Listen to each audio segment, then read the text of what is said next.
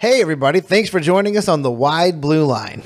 I am Brian, And I'm Tom. and we're just two ordinary citizens who are tired of listening to the polarized narratives being offered about policing in America. So we decided it was time to get the real story of what it's like to serve and protect. We see the news stories, we hear the sound bites, but few of us know what it's really like to serve behind the badge. Welcome to the Wide Blue Line, a podcast where we tell the real life stories of the men and women of the Central Point Police Department as they strive to serve and protect their community and remain open, transparent, and inclusive in an ever changing world. Have you ever watched a show or a, a movie, any kind of Hollywood production that you thought actually did a pretty accurate job of what it's like to be like to be a police officer? Yeah, Die Hard. What are some of the things that you guys as a department have done, are doing, have talked about doing to like build bridges between opposing groups in our community? Um, you know, if you can solve an issue without having to arrest somebody, without having to write a citation, um, not only is that good for everybody, it's good for the community. Welcome back to another episode of the Wide Blue Line. This is Tom, This is Brian. and we're here with Detective Abbott. So, hello, Josh. Hey, how's it going? And uh, we thought it would be a really good idea to start addressing some of the funny, strange, odd, challenging narratives around what police are, who they are, how they feel. Um, I think we've decided as a culture a long time ago who the cops are. We, for some reason, We let Hollywood. we tell let us. Hollywood tell That's us a big one. what you guys do, how you feel Right. about things, and it, obviously it's an unfair way to to be. But um, we thought we'd go right to you, the horse's mouth in this Sure. case. Sure. And, but we're going to start with some more fun questions. Yeah. And work our way toward the more serious ones. And I, we really appreciate you being here, uh, being willing to be vulnerable Yeah. and represent the PD here. So, without further ado, I mean, uh, the best way to do is probably just jump in, right? Yeah, let's do it. All right. this is uh, the number one question I had growing up. All right. And just so everyone knows, we vetted these questions through the PD.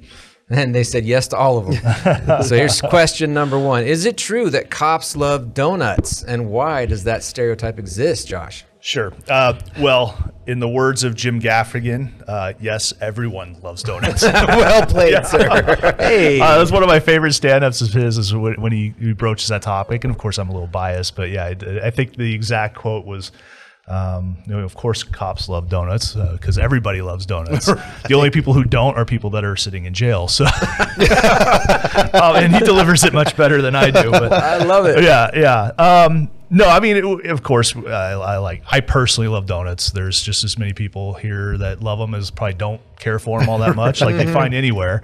Um, It is a weird stereotype. How did that become a thing? so I, I did a little bit of research in it. cool. Yeah. So okay. So like the challenge coins going back to World War One. All right. wow. Apparently, the Salvation Army. It was, it was a cheap, easy snack to give to service members when they were going overseas, or when they while they were overseas. Um, and so pastries, including donuts, were um, were made by the dozen. You know, they're being passed out like Yes. crazy to service members. So that's kind of where that whole stereotype of service members liking donuts. So it started with Um, military. You started military, yeah. And um, as far as like where did it make that jump to become part of, part of cop culture is not quite. You can't find a, a- direct answer to that. Um, one of some of the theories are that uh, oftentimes donut shops would start early, you know, time to make the donuts. Makes sense. Um, and police officers are open, you know, they're working 24 7. So sometimes those donut parking lots would be a nice place to, to go work on your reports or whatever. And then they would start bringing out donuts to the cops and like, hey, we like kind of having these guys hanging out here. So here's some donuts. Yeah. So I think that's probably, from what I can find, is kind of where that started. Um, I'll say anecdotally, I've seen firefighters eat more donuts than cops. So, uh, when I worked when I worked night shift, uh, 7-Eleven would have Puck's Donuts here in Oh, Central Point, man. and that, the fire guys were always in there getting donuts. Well, it's so, Pucks. Yeah, yeah they are so Pucks. Yeah. they are yeah. so good. Yeah. That's funny. Well, thanks for doing some research on that. Yeah. You could have just said yes or no, but I actually Right, right. that you did a little Even better. even better. Even better. Well, I, I have one, and this is like legit. Like I, as, as a kid, I thought this has to be the greatest benefit Right. of being an officer. Um, so like, do, do you guys ever just like you get like I'm done with this traffic. I'm done with sitting here and like just turn on your lights, turn on your sirens, and like drive faster traffic and skip things? Or, I mean, it seems like you can do it and get away with it. I don't know. Uh, probably only to get Puck's donuts. Um, no, we don't. Uh, for the fire department. for the fire department. Yeah, no, we don't. Uh, you know, occasionally it'll look like that, and it's it's always kind of embarrassing. I, I've had a number of times where I'll be dispatched to a call that comes out initially as being an emergency. Um, eh, that requires a, a code response, which is where we turn on lights or sirens. Um, only to start to head that way, and either enough officers have already arrived or it's lowered. It's no longer considered an emergency. And now all of a sudden, you just ran through a red light legally um, to get there, and almost immediately you're called off the emergency. And it's like, oh, crud. Now I've got to, I'm going to look like an idiot here. Inch up to the next light, Right. and wave at everybody. that you- So I'll sometimes pull off into a neighborhood or something, you know, and then shut off my lights. But no, we, we, we don't. It's it's against policy. If it was found out that officers were doing that, it, it could. Be I would bad. imagine, Yeah, right. yeah. So I won't tell. yeah, yeah, right. Again, uh, aside from the uh, occasional donut emergency, Right, clearly. Yeah, sort of a parallel question to that then. You know you don't want to abuse your privileges as, as a police officer but i've definitely heard this growing up it, that a police officer doesn't pull over another police officer for like for a basic traffic violation. Right. so if you see a buddy who's uh, off duty but you know he's a cop and he runs a stop sign or whatever and you're on duty that you wouldn't pull him over because you know he's a police officer. Is that true that that sort of I won't pull you over because we do the same job thing exists. Yeah, a lot of people refer to something like that as professional courtesy. Um, you know, that's a little bit of a harder question to answer as far as it's not as clear cut. Um, traffic is very much based on discretion. Um, officers will, I mean, plenty of officers will pull over anybody and then give them a warning rather than a ticket, even though they could. Um, so discretion is a big part of that duty.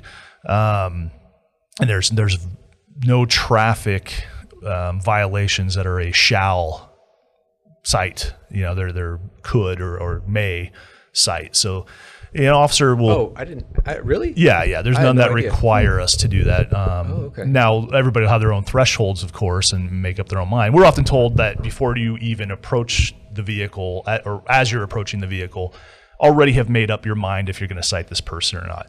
And kind of a tenet that a lot of us go with, I know that I would when I would work um, traffic, would be um, no one's going to talk themselves into a ticket, but certainly could talk themselves out of a ticket, depending on, you know, a classic example is why were you speeding tonight? Oh, I have my pregnant wife next to me at the Right, hospital, and that's ha- that's happened to me. You know? So, um, or you know, some other medical emergency. Um, so those kind of things can ha- you know obviously happen to anybody. It doesn't have to be an officer. Now, now uh, you know, will you see a patrol vehicle pull over another patrol vehicle? It does happen. Um, Really? it's very, very rare. I would So assume. on-duty police pulling over. I've, I've heard of it. I've never seen it. I've never done it. Um, now we do have policies that allow us to do certain traffic, w- which would be violations for other people that aren't for us. So, for example, if I'm going to a call, even without my lights and sirens, I'm allowed to go over a certain speed cap, which is, depending on the scenario, 20 miles per hour over, even without my lights and sirens going. For certain, it has to meet certain criteria. So, you know, you, you, you always kind of want to play it safe. If you see like a sheriff deputy going through town speeding, they're probably going to something. Gotcha. And now, if you could make that case and you know for sure that that's not happening, you know, reckless driving is reckless driving. I don't care who you are. Right. Um, but typically, another officer is going to have a reason for that. And as far as like an off duty officer, um, yeah, I think that kind of goes back to that discretion. You know, I, I've been fortunate myself to never really be in a situation where I've ever pulled over another officer. I, I have, but where that they were doing something that was so egregious that they needed to be cited. It would be something where it never matched my threshold for anybody. It wouldn't matter if it was a, a stranger or somebody I knew. Perfect. Um, you know, one of the questions you'll get asked a lot of times in interviews for police officers, you know, if, if your mom was speeding, would you give her a ticket? And I hope you don't answer yes to that. Because you're going to look like, Sure. yeah, unless your mom's, you know, maybe not, you're not the biggest fan of your mom, and maybe you have a good reason to be. but, but that comes back to the whole idea of discretion. We do have discretion in the job. Um, but yeah, you, if you're somebody who's very much a stickler for traffic, and you're citing everybody and, and then all of a sudden you're pulling over other officers for doing something that you cite everybody else for that could be a problem and hopefully somebody's going to be picking up on that pretty quick but it's rare hmm. yeah and, and most officers don't really want to get pulled over on their days off so they I- I'm hoping that they're a little Right. better drivers than maybe some. Yeah. Is that akin to getting called into the office when you're off work? I mean, because in a sense now you're you're connected to your job if you get pulled over and you're off duty. right. So it's Yeah. probably other than the citation, it's probably just super annoying. Yeah, so if you get pulled over by another agent or something, you're supposed to report it. Um, if you get cited, obviously report it.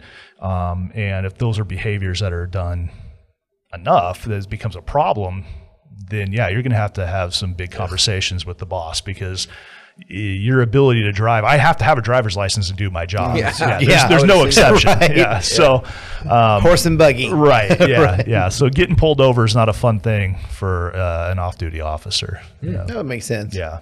You know, like we, we joked at the beginning, like what we know, everything we know about cops is from Hollywood. Sure. But it's kind of not a joke. I mean, like it, if you've never, if you don't have a family member or a friend that is an officer, Yeah. I mean, it, your stories and your your baseline comes from somewhere. So I mean, guys about our age, Mm-hmm. probably everything we thought we knew about police were Ponch and John, right? Right, For- right. Or Or cops. Hill, or, or Hill Street Br- Hill Street Blues, Blues, right? right. Then maybe someone a little bit younger, it might be Denzel Washington, you know, mm-hmm. Training Day, or you know, whatever. All these police movies. Mm-hmm. But so, all joking aside, have you ever watched a show or a a movie, any kind of Hollywood production that you thought actually did a pretty accurate job of what it's like to be like to be a police officer? Yeah, Die Hard. I knew it. Yeah. Uh, and and actually, in some ways, that's not too far. I, I, what I like about Die Hard is you got a guy who's a regular dude. In the situation. He's not a he, he's not a superhero. He wasn't your typical '80s macho guy. Like he was kind of just a normal normal guy. Um, but uh, no, not really. Um, most movies, uh, you know, and TV shows, they'll they, they might have uh, like bits and pieces that are or somewhat accurate. But as an overall, no. And, if they did, it wouldn't be that interesting. Right, I, I think The Office is probably a better representation of what. Right. Wow, interesting. yeah, just some of the goofiness. And that makes me smile really Right, big. right, right. Very interesting. No, I think uh, most people are surprised uh, when they go on a ride along, for example, that it's actually a lot of joking and, and having fun behind the scenes. Now, of course, uh, situations and, and dealing with the public and when there's you know, a crime or something occurring, it's taken very seriously. It's professional. Um, but, you know, we're human just like everybody else. So what gets you through your night more than anything else is usually humor. Right, of course. That makes a lot of Yeah. sense. Um, so it, it's actually pretty, um, you know, uh, it's more of a fun environment. And a lot of times, what I feel in Hollywood specifically, uh, you know, shows like Law and Order, is everybody's so stoic all the time. True. They're Yeah. always so True, there's not a lot of sense of humor. Right. those, There's right? none. And cops are some of the funniest guys I've ever met. And and again, I go. I've said it before in one of the other podcasts. Like you're going to go to a party with police officers. You that's the guy you hang out with. They're gonna have some hilarious stories. You know. Um, I bet, actually. yeah. So uh, I. You know, I don't know. I not not really. Um, But I would imagine it's probably like there's an element of truth in There's it. some element of truth. but then they yeah. they they inflate it to get Right. you know to to to bring up the excitement level in Yeah. the movie, or Yeah. it's like your most intense escalated moments right. are you know one every 100 days, but they just show it that's it's Right. that's what it is every time you're on. Every Yeah. day is yeah, training right. day. Exactly. Right. Yeah. You know, today, if, if somebody were to make a, a documentary or a movie based on my day to day, they'd be me typing on the computer for, for 10 hours. Hence The Office. Yeah. Yeah. Um, with some jokes in between in the break room. Um, you know, yeah, the, the, those, those small, isolated events are far more interesting. And, and sometimes some of that stress and stuff is somewhat translatable on scene. Of course, we don't have a, a cool soundtrack or something Right, behind us. right. Yeah. Um, Are you But- allowed to listen to music when you're when you're driving? If Yeah. if you're not on a call. Yeah, we are. Yeah. Um, you want to keep it down to a level where you still hear the radio, of course. Um, so yeah, night shift. I, I actually I would get bored of music sometimes because it would be so much. So I'd start listening to podcasts or uh, books on tape. You know, well, audio books. Right. I still call them books on tape. That yeah. just- that just dates us that. right, right. Um, but yeah, so yeah, you can listen to music, you can listen to the radio, and that helps keep you sane in those boring nights where nothing's happening. But you never know. That that that is the one cool thing about this job is um, you will have you know ninety percent is boring that nobody would ever want to watch a movie about or t- TV show. and then there's that 10% or maybe even like 5% where it's really cool and exciting. Right. That's the stuff that gets put on there. Right. But, um, you know, some of the things that they show you, you get the the the kind of anti-hero. Well, anti-hero might be the wrong choice of words, but you kind of have the the rebel cop, the renegade Right, cop. right. This stuff doesn't happen. You know, you would lose your job immediately if, Right. if I Got it. pulled half the stuff Murtaugh and Riggs did. I was just say, yeah. So, yeah, I mean, yeah, no, maybe cops, right? Yeah. Right. Well, I assume that was the Yeah. case, but I mean, everything has an element of truth. But Sure. you know, it gets inflated and, Yeah. and, things of that nature. And I think that's actually the boring side of your job is kind of what's fascinating to me. Like that, mm-hmm. we Yeah, don't see that. We don't. We don't know that, and it's like no, it's it's not just always running and gunning and you. Yeah. No, it's it's we have it's it's work. Yeah, it's a job. Yeah, I, actually, a, a fun podcast might be like taking popular TV shows and movies and like dissecting how ridiculous they are. Yeah. Okay. Totally- Sorry, I'm on a tangent, but like Law and Order, I always pick on that one because my wife used to watch it. And I, it drove me crazy. I hated it. They go in to interview somebody. And the person would still be working while the detectives are trying to talk to them. You know, they go to the warehouse and the guy's right. like, "I'm too busy to talk to you," I'm gonna, but you can follow me around the, the car shop. Yeah, no, that doesn't happen. No, that's not how this is oh, working. No, that's not how it's going to work. Yeah. That's awesome. So yeah, I, I, knew there- it. There's a lot of cop movies. Die Hard's one of my favorites. Okay, well, Uh, but it's not realistic. And it is a Christmas movie. I'll argue. Yes, I'll it argue. is a Christmas. Movie. Okay, thank you, thank Yes. you, Josh. Thank you. Yeah, that's the end of the podcast. Thank you. That was the biggest question. Um, well, now we're going to kind of start shifting gears and getting to more difficult questions. Sure. Um, and uh, your vulnerability is appreciated, but also if if you can't answer this question, that's fine. Let me Mm-hmm. know. Are there certain types of offenses that most police will turn a blind eye to? So I think I kind of touched on. Well, I definitely touched on discretion, um, and I, I kind of touched on everybody has their own thresholds. So there might be types of uh, cases. Like I'll, I'll admit, for myself, I'm not a big traffic guy. I don't enjoy doing traffic. I'll, I'll do it when I need to, or if I feel like somebody's driving is just out of control, or something just so obvious and blatant that I, you know, it, I would look dumb in front of all the rest of the public if I didn't address it. But traffic wasn't one of my favorite things to do. I would look more into the patrol aspects. I like I like working felonies, burglaries. You know, those, that's what led me into being a detective. Um, but as far as turning a blind eye, no. I mean, I wouldn't uh, blatantly ignore something that Right. you know was bad. Um, but you know, you have some of your ordinances or lesser violations. Um, you know, somebody is jaywalking. Um, I'm not even sure what we call that in Oregon, but everybody Oh, right. understands jaywalking. I'm Yeah. not going to go stop somebody for jaywalking. Now, if that person's jaywalking, leaving an area where a bank just got robbed, I'm probably gonna, might use that for a, a way to talk to this person if they match. Maybe there's more to it. Maybe they have a description that matches it or something. Um, but yeah, as, as far as any kind of a, a crime that would be a classic crime that you could think of, you know, I, I would hope not. I would hope no one would ever turn a blind eye to it. Um, and then there's a lot of times where you know I talk about discretion, but there's a lot of times there's crimes where maybe I don't necessarily think they're as serious as a victim would, but it's kind of their call. You know, um, a teenager who shoplifts from a store, maybe I might try to say like, hey, can I just pay for this for this kid so he doesn't get a, a criminal charge? And maybe the victim says, no, I want him charged. It's their right. to Yeah, it- that. you know, and, and you see that a lot with uh, you know the masks. Um, People going into a Mm. that's a good store. example, I'm sure. They go into a store, a Walmart or or a, a school event, like a football game, and the people who run that property, control that property, say you have to wear a mask. And the person says, "No, I'm not going to." Well, then you need to leave. No, I'm not going to. Okay, we'll call the police. And so the police come and they address the issue and they take the person out of there. Uh, hopefully, they talk them out of you know leaving, but sometimes they can't. And then all of a sudden, it becomes the cops arrested this guy for wearing a mask. Well, no, Or for not wearing a mask or for yeah, for not wearing a mask. I'm sorry, for not wearing a mask. Well, no, they didn't. They they addressed a trespassing issue. Got it. And so yeah, I didn't But that narrative is twisted. it's twisted. Yeah, right. So I didn't come in there to deal with it.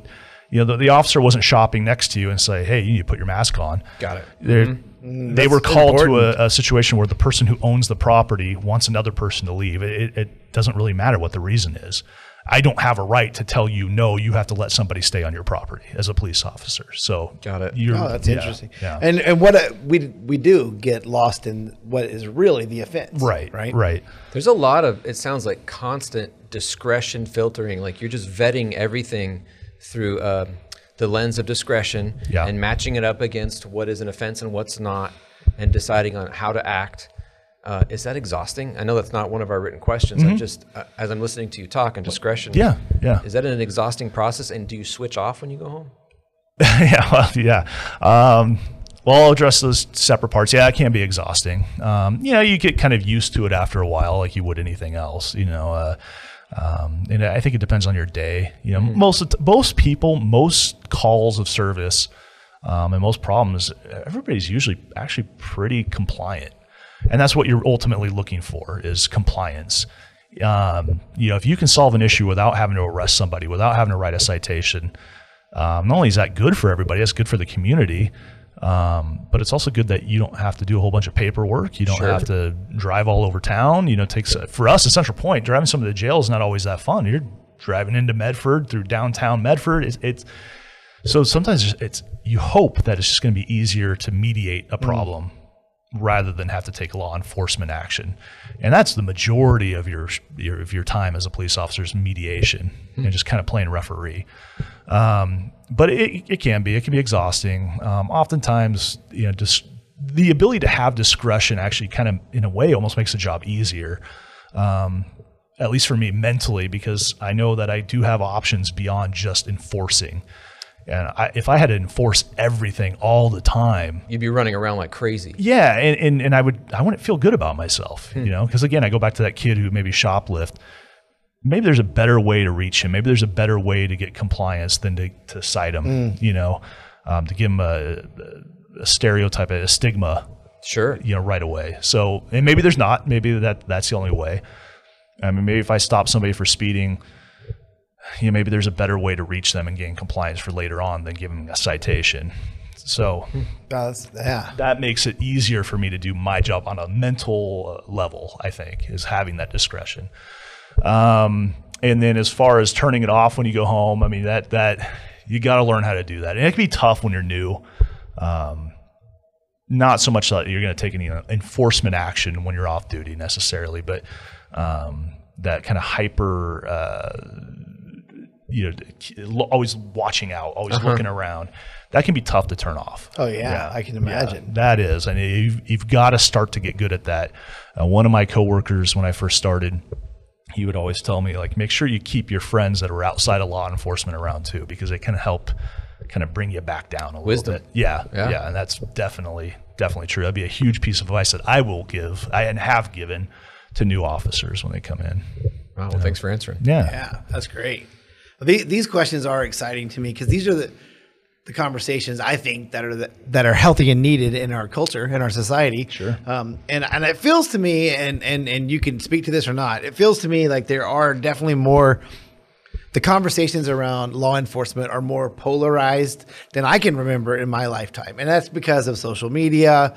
Um, access to 24/7 media those sort of things Yeah. um, and and so we find ourselves in a time where there are some you know passionate groups on one side or the other of support or not or you know against being against law enforcement. And so when you find these types of realities i mean we may not like it but it's real and they exist um, what are some of the things that you guys as a department have done are doing have talked about doing to like build bridges between opposing groups in our community have you, Yeah. have you guys ever even addressed that or had to to this point Well, I would think that the, you know, just the obvious is starting off with this podcast is, Yeah. is a, Yeah. start to that, or, or a, a way of doing that. Um, you know, that actually the, the whole idea for this kind of began from that Yes, it did. idea of reaching out to the public in a new way, in a more modern way. Mm-hmm. Um, but you know, we've done all kinds of different events, whether it be our open houses that we do annually um, in September, and we'll invite anybody from the public that wants to come in and check it out. do people take advantage of that Oh yeah, yeah, It's been it's been very popular. Um, obviously, COVID kind of slowed things Right, down. We haven't done it in a couple of years, but um, years prior, it, it's actually a pretty neat event. Um, you know, we do a lot of things like when we do the Fourth of July parade in Central Point. That's a big part of our community, or the Christmas parade in Central Point. It's a big part of the community, and our officers will go out there, and we won't just work the parade for you know a security detail, but we'll also go interact with people. And um, the Fourth of July one's great because over at Pfaff Park they do like Yeah. a big gathering, and we'll go over there and play with the kids, and you know, there's all kinds of games and stuff, and so you do a lot of that. You know, the coffee with a cop, of course, has been a thing that we've done in the past. Is that like at schools or? Um, we have never done. I don't, I don't believe we've done that at school. We've done it with different businesses. We've done um, not so much it, the same idea of coffee as a cop, but not coffee, like pizza. Oh, donuts? what the heck? Yeah, yeah, there you go. like Bobbio's Pizzas allowed us to do things like cool. that. Oh, I can Um, see that. Yeah, They're yeah, great. Yeah, Rick is awesome over there. I'll put in a little plug in for him, but Well, they are. I mean, Yeah. you're talking about community, and they, Yeah. they do a great job of that as well. Fantastic. I know that I've done it with Starbucks. I used to work for Starbucks, and so I've, I've done that with Starbucks in Medford. Fortunately, we don't have one in Central Point Mm. yet. I'm a little upset about that, but um, but uh, you know, so, so those kinds of events. Yeah. Um, the chief has always had that that idea that. Um, we're op- we'll, we're open to talk to anybody if they want to talk to us. Uh, We just want we just ask that it's civil, Right. um, and uh, you know, so we've done open, you know, not- not open houses, but um, town hall meetings. Oh, okay. Um, There was one point where there was a very big problem house in a, a particular neighborhood, and we were always having to address it. We're always getting complaints on it. So the chief actually opened up its own separate town hall where she would meet with people in our training room from that vicinity of this house that were interested in coming in and talking about ideas, brainstorming ideas, how to deal with it. Um, and it was very productive and popular. And so we've we've done. I mean, I'm sure I'm missing a ton of different Oh, that's examples. okay. Those are Yes. great Yeah. examples. But, Yeah. And it's just the idea, because I, I, believe the best way to to address those kind of things is hands on like that. I Mm. mean, it's you don't need another story; you need to see it, right? Right. And to see that presence and, and see those things is powerful. Yeah. So yeah. Well, speaking of stories that are out there, um, how do you personally and your department, how do you guys respond to these kind of developing narratives as they pop up in the news? You know, when a police officer appears to be abusing his or her own power. Yeah. We've had several occurrences, some very extreme, in the news over the last several years, and that's not new. I mean, it's it's been around since humans have been police officers. Right. It's probably a bit of a human problem. But how do you guys respond to that? Because I'm sure you get asked directly. Yeah. And I would ask, um, as a similar parallel question, when these things pop up, other than how to respond as a department and as an officer, as an individual, how do you handle that? Yeah, it, that's a great question, and it's tough to answer it. Um, yeah, it- your mind kind of goes all over the place. sure. Um, you know, George, the George Floyd case. I mean, is obviously the most obvious recent example. Is a very, Um, I would say, good example, but I, I use the word good meaning that's exactly what I'm talking about. Right, right. Yeah. And so, you know, you watch something like that, and, and, I never want to have a knee jerk reaction. I've learned a long time ago not to, um, especially in police work. Uh, armchair quarterbacking in any situation is inevitably going to make you look like a fool um, with in a knee jerk you know scenario. So when I first saw that, I was immediately disgusted as somebody who, who is an instructor in um, like taser, so use of force and stuff, and um, been an officer for a while now. Um, nowhere I could I I can't imagine anywhere here locally where we'd ever put our knee on the back of somebody's neck, even if it were just below the neck and maybe not really directly on the neck. Just the visibility of that alone would look terrible. Um, but but yeah, I mean, you don't restrict someone's airway in any way. You don't keep them face down like that. So the, the whole situation immediately didn't sit well. Um, so I had a very visceral, immediate reaction to that of anger. Um, I, and I would say that no one hates a bad cop more than a cop. Interesting. That's Yeah. a powerful statement. Well, yeah, it, so it makes us all look bad. I mean, Sure. we we know that you know if a, a doctor does something bad or a teacher does something bad, that, that runs that risk, that potential of making everybody around them look bad. But with cops, it's it's it's almost more than any other job I can think of, and and I think the reason for that is is the public puts such a tremendous amount of trust in us that if we're not living up to that, it, it it's it's almost more of a um, what's the word I'm looking for? More of a, of a, a slap in the face, a betrayal, yeah, than other other professions. Um, so when somebody in Minneapolis does something terrible, we're going to feel that here in Southern Oregon, and so we want to hold each of each other accountable. And there was a failure there, without a doubt in my mind, that there were several officers there that not weren't stepping up um, and doing the right thing. And so it makes us all look bad. And if whether that's fair or not is irrelevant because it's the truth, and we all have to deal with it now. Oh, And I, I say we as police Officers. officers, yeah. So um, that was a good example of where I just immediately felt disgusted, and um, and I you know I didn't have a defense for it. I, I couldn't think of anything in my mind, even even when I was just watching the start of that video. Because a lot of times they'll say, "Well, what happened before that?" You know, what you see a video. What happened leading up to that video that led to this ugly part we caught? Because use of force is never good looking; it's always ugly. Right. Um, but there was nothing. I could not think of anything that would lead to that as an excuse. You know, Rodney King was another one. There's nothing he could have done that led to that level of aggression. Um, so you know, some, sometimes those situations you can react pretty quickly, and um, and I haven't changed my mind on that one. You know, I don't know really anybody that has.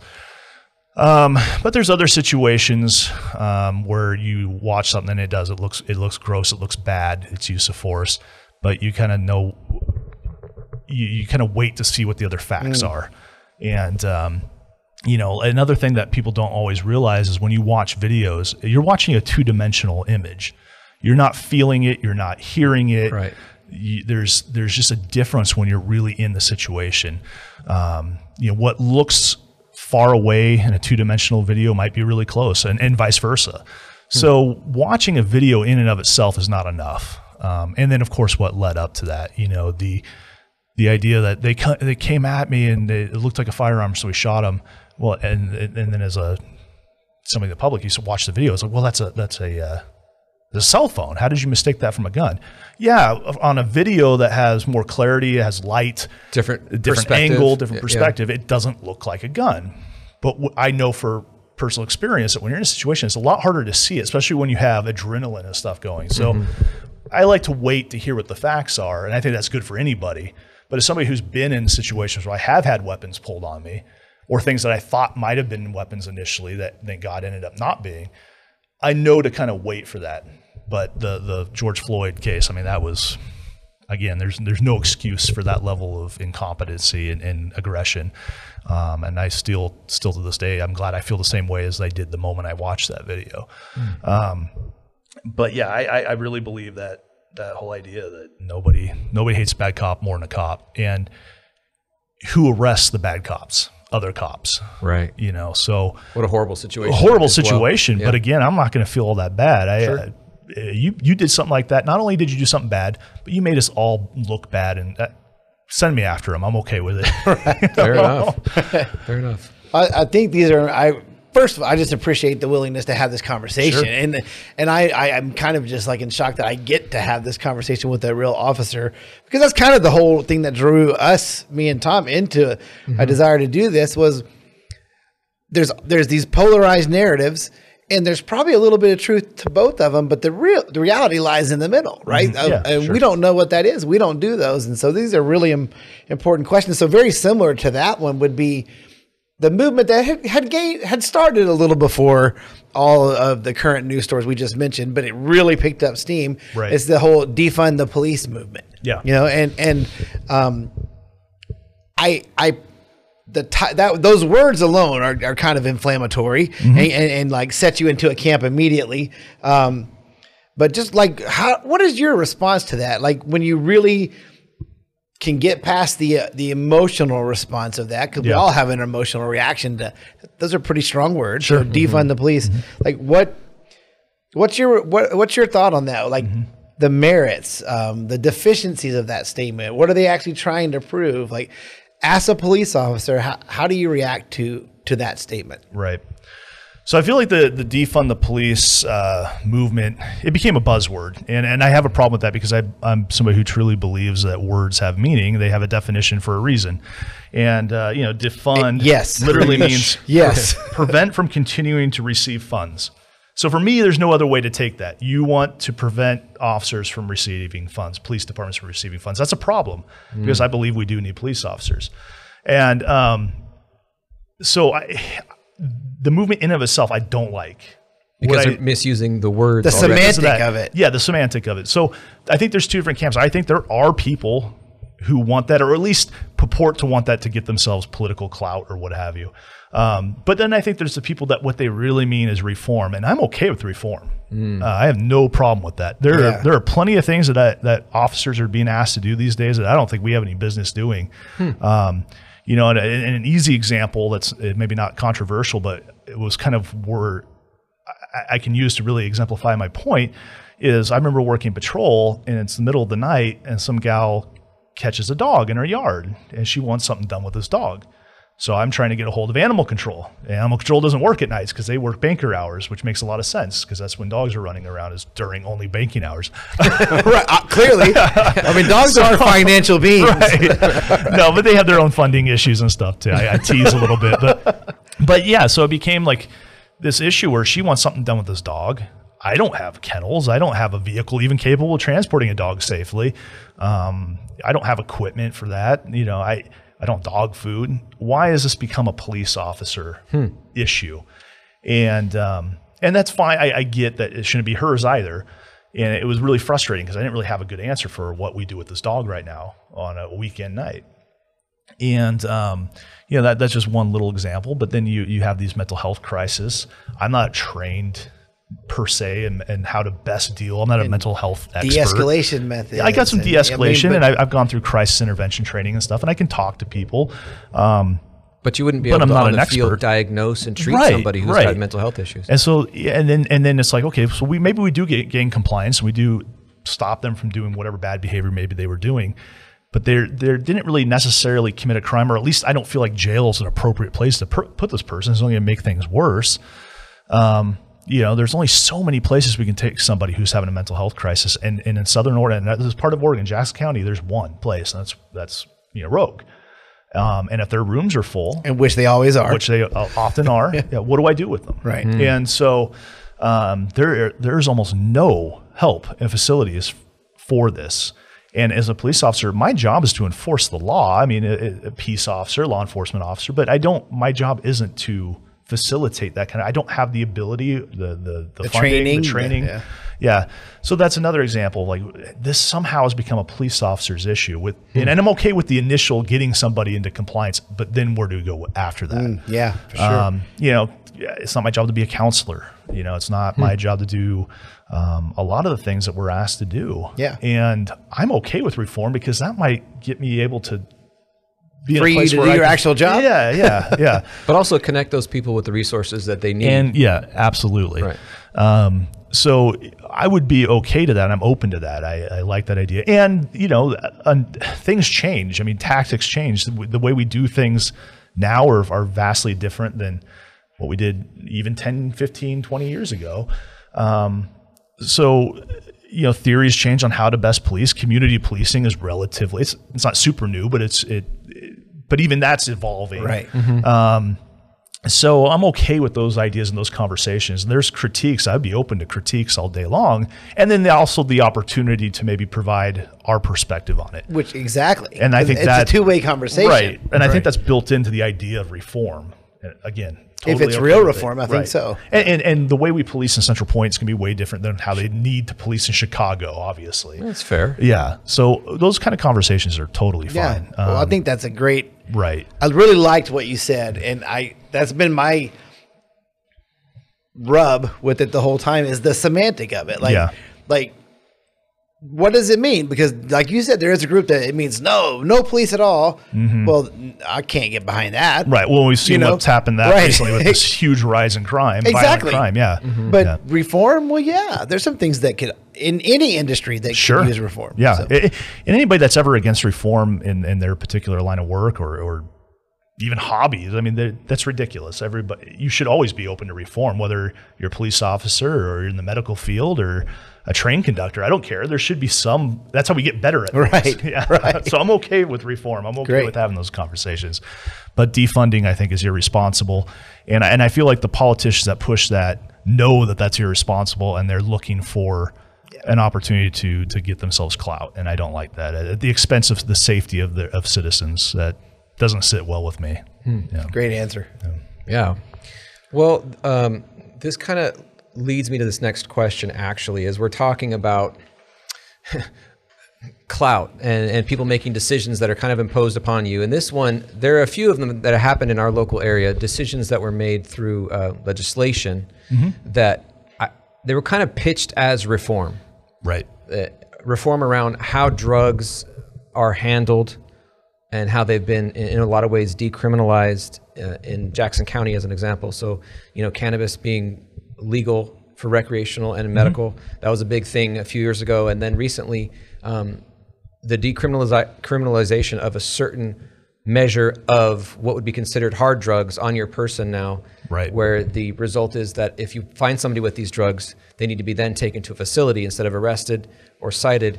How have these reforms through legislation uh, made your job as a Central Point Police Department more challenging? What, what has that done to you as a PD? Yeah.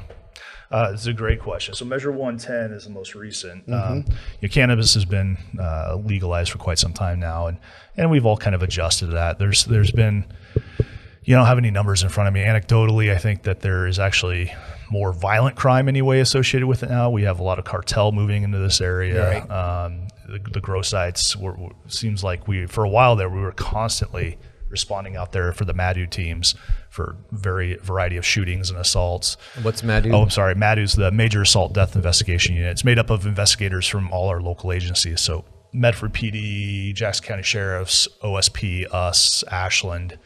Um, I, th- I don't think I'm, I think that's all of us that have investigators that are part of that. But so we all kind of donate our detectives' times to go investigate major assaults or deaths, uh, homicides, that sort of thing. And so, yeah, I felt like we were responding to, to things at these grow sites all the time. I mean, just n- nonstop. Illegal grow sites or or, or illegal both? and illegal, yeah. And oftentimes the legal grow sites, once you get in there, you Right. find out they weren't so legal. They were supposed to be legal, but they're not quite. Yeah. right. And then so that you know, I, I don't want to get too like into opinion as well, whether or not drugs should be legalized or not. Um, but you know, not the fact is, not all states are. Most are, and federally, it's all still illegal. And so, and Oregon's a great climate for growing marijuana. Sure. So you grow a lot of marijuana, you're going to grow more than you could use here, Yes. and the market's kind of And you already can't tapped ship it. out. yeah, you're not supposed to ship it, and then it does get shipped. You know, so a lot of those, uh, there's a lot of still crime associated with that, and whether or not that would be fixed by a federal legalization, I don't know. Maybe Remains to be seen. Who Yeah, knows? yeah. I, it- I there's people way above my pay grade that are making those decisions, including voters. And um, so the, the the hard thing about Measure 110 specifically, though, is that it was voted on, and voters said they wanted it. What I what I didn't like was a disingenuous way that it was delivered. Um, there was no infrastructure whatsoever to provide the resources for rehabilitation. So a great idea. I mean, I mean, people yeah. can pitch it as a great Right, idea, right. But then had no plan to execute. no plan to, plan to execute. Wow. Yeah. So, so what we're running into now is, is we have absolutely no teeth to get people into rehab, and you're going to ask people to make the rational decision to get themselves into rehab who are under the influence of heroin and methamphetamines, which prevent you from making rational decisions. That's a problem. Um, now, was the, the system we had before perfect? No, not by any means. Um, very far from perfect. Was it better? I, maybe. At least, at least we could get people. We could kind of get them out of the drug scene for even maybe a couple nights. And sometimes that's the help they need to get themselves onto a track that's better. But but by offering them a promise to show up for rehab for a facility that doesn't exist in lieu of a hundred dollar citation, Right. th- there's all kinds of logical holes in that. Number one, again, like I said, you're asking them to make a rational decision when they have already shown that they're incapable of doing so. Even if they wanted to, they couldn't when they're under the influence. But you're also saying, well, if you don't show up for rehab, even though we don't have a facility for you to go to, you are going to get a hundred dollar fine for somebody who probably doesn't even have a hundred dollars to fine. Right. And then even if you were going to try to find them, good luck finding them again. Right. Necessary to collect on that. And then if they if you try to collect on it and they and they don't have the money, then then what? I mean, you're right back at square zero. You, you're gonna well promise us again or you owe us 200 Well, where does it end Right. so um, measure 10 110 i think was well intentioned i think the people that voted on it liked the idea of it and i do too i love the sound of getting people into rehab i have i've had friends and, and family members who have gone through addiction and are still going through addiction that i would love to see get rehabilitated I'd rather see them do that than go to jail Sure. but I'd rather see them go to jail than die on the streets. Um, I'm all for getting Narcan out to people. I think that's great. It saved lives. I, we have officers who've saved mo- many lives with Narcan, and I, I like I like that idea. Um, but I, I don't think it was implemented well. I don't think it was thought through. and again, I think it was a, a, a, a political move to to just appease people without really planning it. Yeah, and it's tough. And then it then it's left to you and your peers, Right. to to deal with. Right. And then I, I don't think it's any mystery right now. Look around Southern Oregon, uh, Jackson County, you're, you're going to see, um, you know, tent cities set up everywhere, starting to look like Portland or San Francisco. And, uh, and, that, and that's not a judgment on those people, but I know anecdotally that we have a lot that are coming into this area that are from out of state. And the reason they tell us they're here is because you guys legalize drugs Interesting. what are you going to do to me? You know, if I if I go any other place, including California, including Washington, I'm going to get in more trouble. you guys aren't going to do anything to me here. And So why would I not be here? so why would I not be here? And this wow. close to the California border, right off of I five, that's a problem. Um, so y- this is going to be a challenge that I think we're going to see um, exasperated in the future be- as we get more and more people coming over here that don't necessarily want to be here for great reasons. Right. And um, and the, the public's gonna we're gonna have to look at it again. And and I hope that Maybe we can get some clarity. some clarity. And, Yeah. Yeah. Man, Wow, that's a, actually a very powerful answer because, you know, driving around uh, as a layperson, not a police officer, you look around and you want to make you want to make sure you're not being judgmental about the tent Sure, cities that absolutely. pop up. You want to you want to make sure you're not throwing stereotypes on people you've Yep. never met. But also, I'm not the one who's interfacing with them all the time, Right. As they're coming into town, so that's very interesting to hear that. You know, I did uh, I did landscape maintenance for a short period of time before I was a police officer, um, and for different companies around here for big facilities and stuff. And it was it was bad finding needles. You'd find used needles, and thank God I never got poked. But I know plenty of people did. I know cops have been poked. And again, that's not to judge anybody, but the fact is that those are out there. Mm-hmm. And, and mm-hmm. absolutely. now people, you can go on Facebook, you can go on. There's a whole bunch of different places that show where people are finding needles in parks, so Yeah. kids play at. Yep. And um, you know, you want to be sympathetic and you want to be empathetic, but you also have to be realistic mm. that there is a problem there. And there are people that needed help. I would love to help the people of Medford, even those that were living in tents, even those that don't have homes, um, that are struggling with addiction. I want to help them, but I don't want to have everybody's problems come here. We don't have the money, we don't have the, the time, the resources for that. And, um, you know, uh, officers are getting just inundated with constant problems that are associated with this new influx of population. And, um, yeah, that's, that's tough. That's not fair for the citizens of, of, of this area to, to be footing the bill now for this increased crime that we didn't ask for. That's come from out of state. and Yeah, times. yeah. Interesting. So there's all kinds of other issues. Um, again, well intentioned, but not well implemented. Is that a story that's not new for the PD? That uh, legislation will come down the pike that you guys will have to implement that might have been well intended, um, but has made your job more difficult. And if it is an old story for you guys, made by people with, without boots on the ground. Right.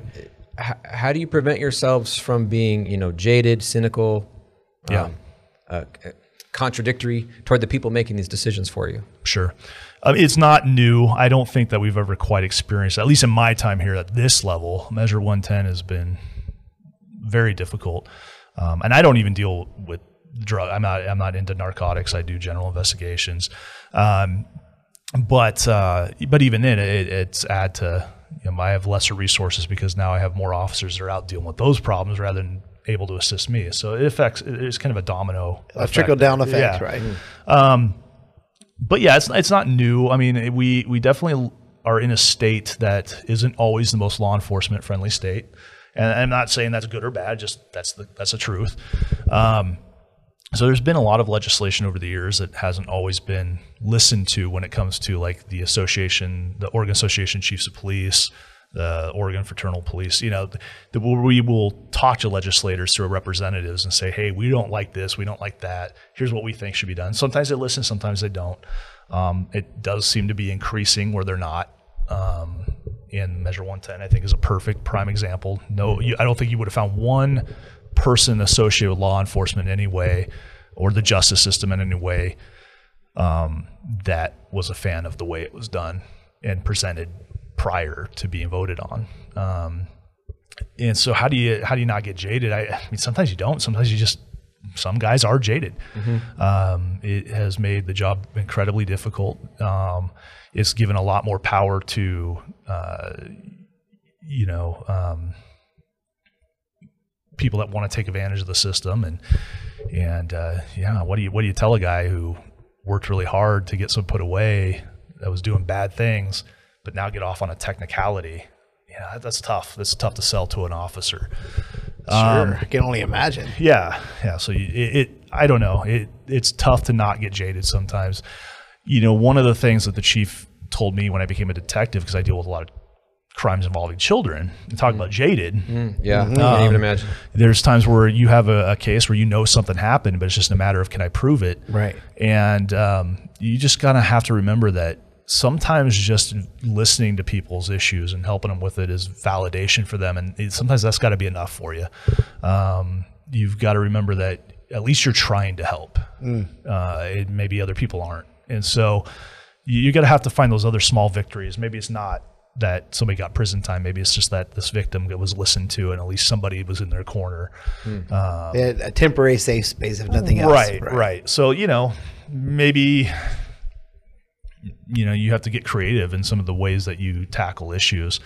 And maybe that's good. Maybe that's a good thing in the long run. Maybe that comes up with reform ideas that are that are new that we haven't thought of. Um, because you're forced to for survivability reasons to come up with something new, you know. So I, I don't know. It, it, it's tough, but uh, I, I think that you know if an officer can at least feel like they're trying to make a difference, and, and again, it's kind of cliche, but if you can make a difference in one person's life, then maybe it was all worth it. I think so. Yeah. Cliche or not. I, I know that it's- teachers yeah, uh, cliche or not, feel true. that way. Yeah, you Sure. can make the, a difference in one student's life, then maybe it was all worth it. So I think we kind of operate in that same that same space in order to, to keep ourselves sane and, and going forward. Yeah. Man, Yeah, that's awesome. I appreciate that. Well, it's interesting that even with all the, uh, the stuff that's come down the road for you guys over the course of, I, I'd say, the last 10 years, making it even harder for you to do your job because there's more you have to use as that lens of discretion is, is now really complicated, it's certainly around drug related issues. As a police department, Central Point has done things like start this podcast, like bring in common ground conversations for training for your entire Right. staff, um, stuff that would be considered I don't know. I I guess for lack of a better term, progressive. Um, I hate that word too because I think it's abused. It's loaded. Yeah. It's Yeah, loaded this time. yeah. exactly. but I mean, but I know the- what you mean. in the best Yeah. sense. Like you guys Right. are, are constantly working toward reforming um, yourselves and and your systems as a department, Mm-hmm. and your and doing your job and Yes. doing it well, Right. and being willing to improve it. yeah. And so you know, uh, thank you for taking the time Yeah. to answer these questions. Yeah, these it's hard. not it's not all doom and gloom. I mean, there's a lot of positivity, especially in Central Point. I mean, um, just the other day, I think uh, Dairy Queen brought in some ice cream cakes for us, just just because, you know.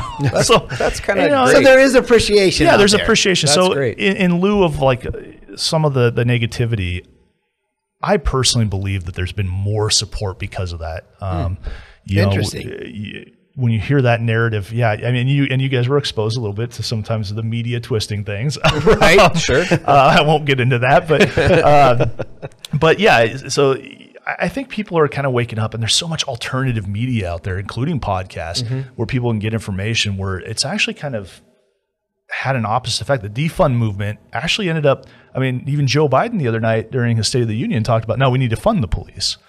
And yeah, we do. We need to get better training. We need better equipment.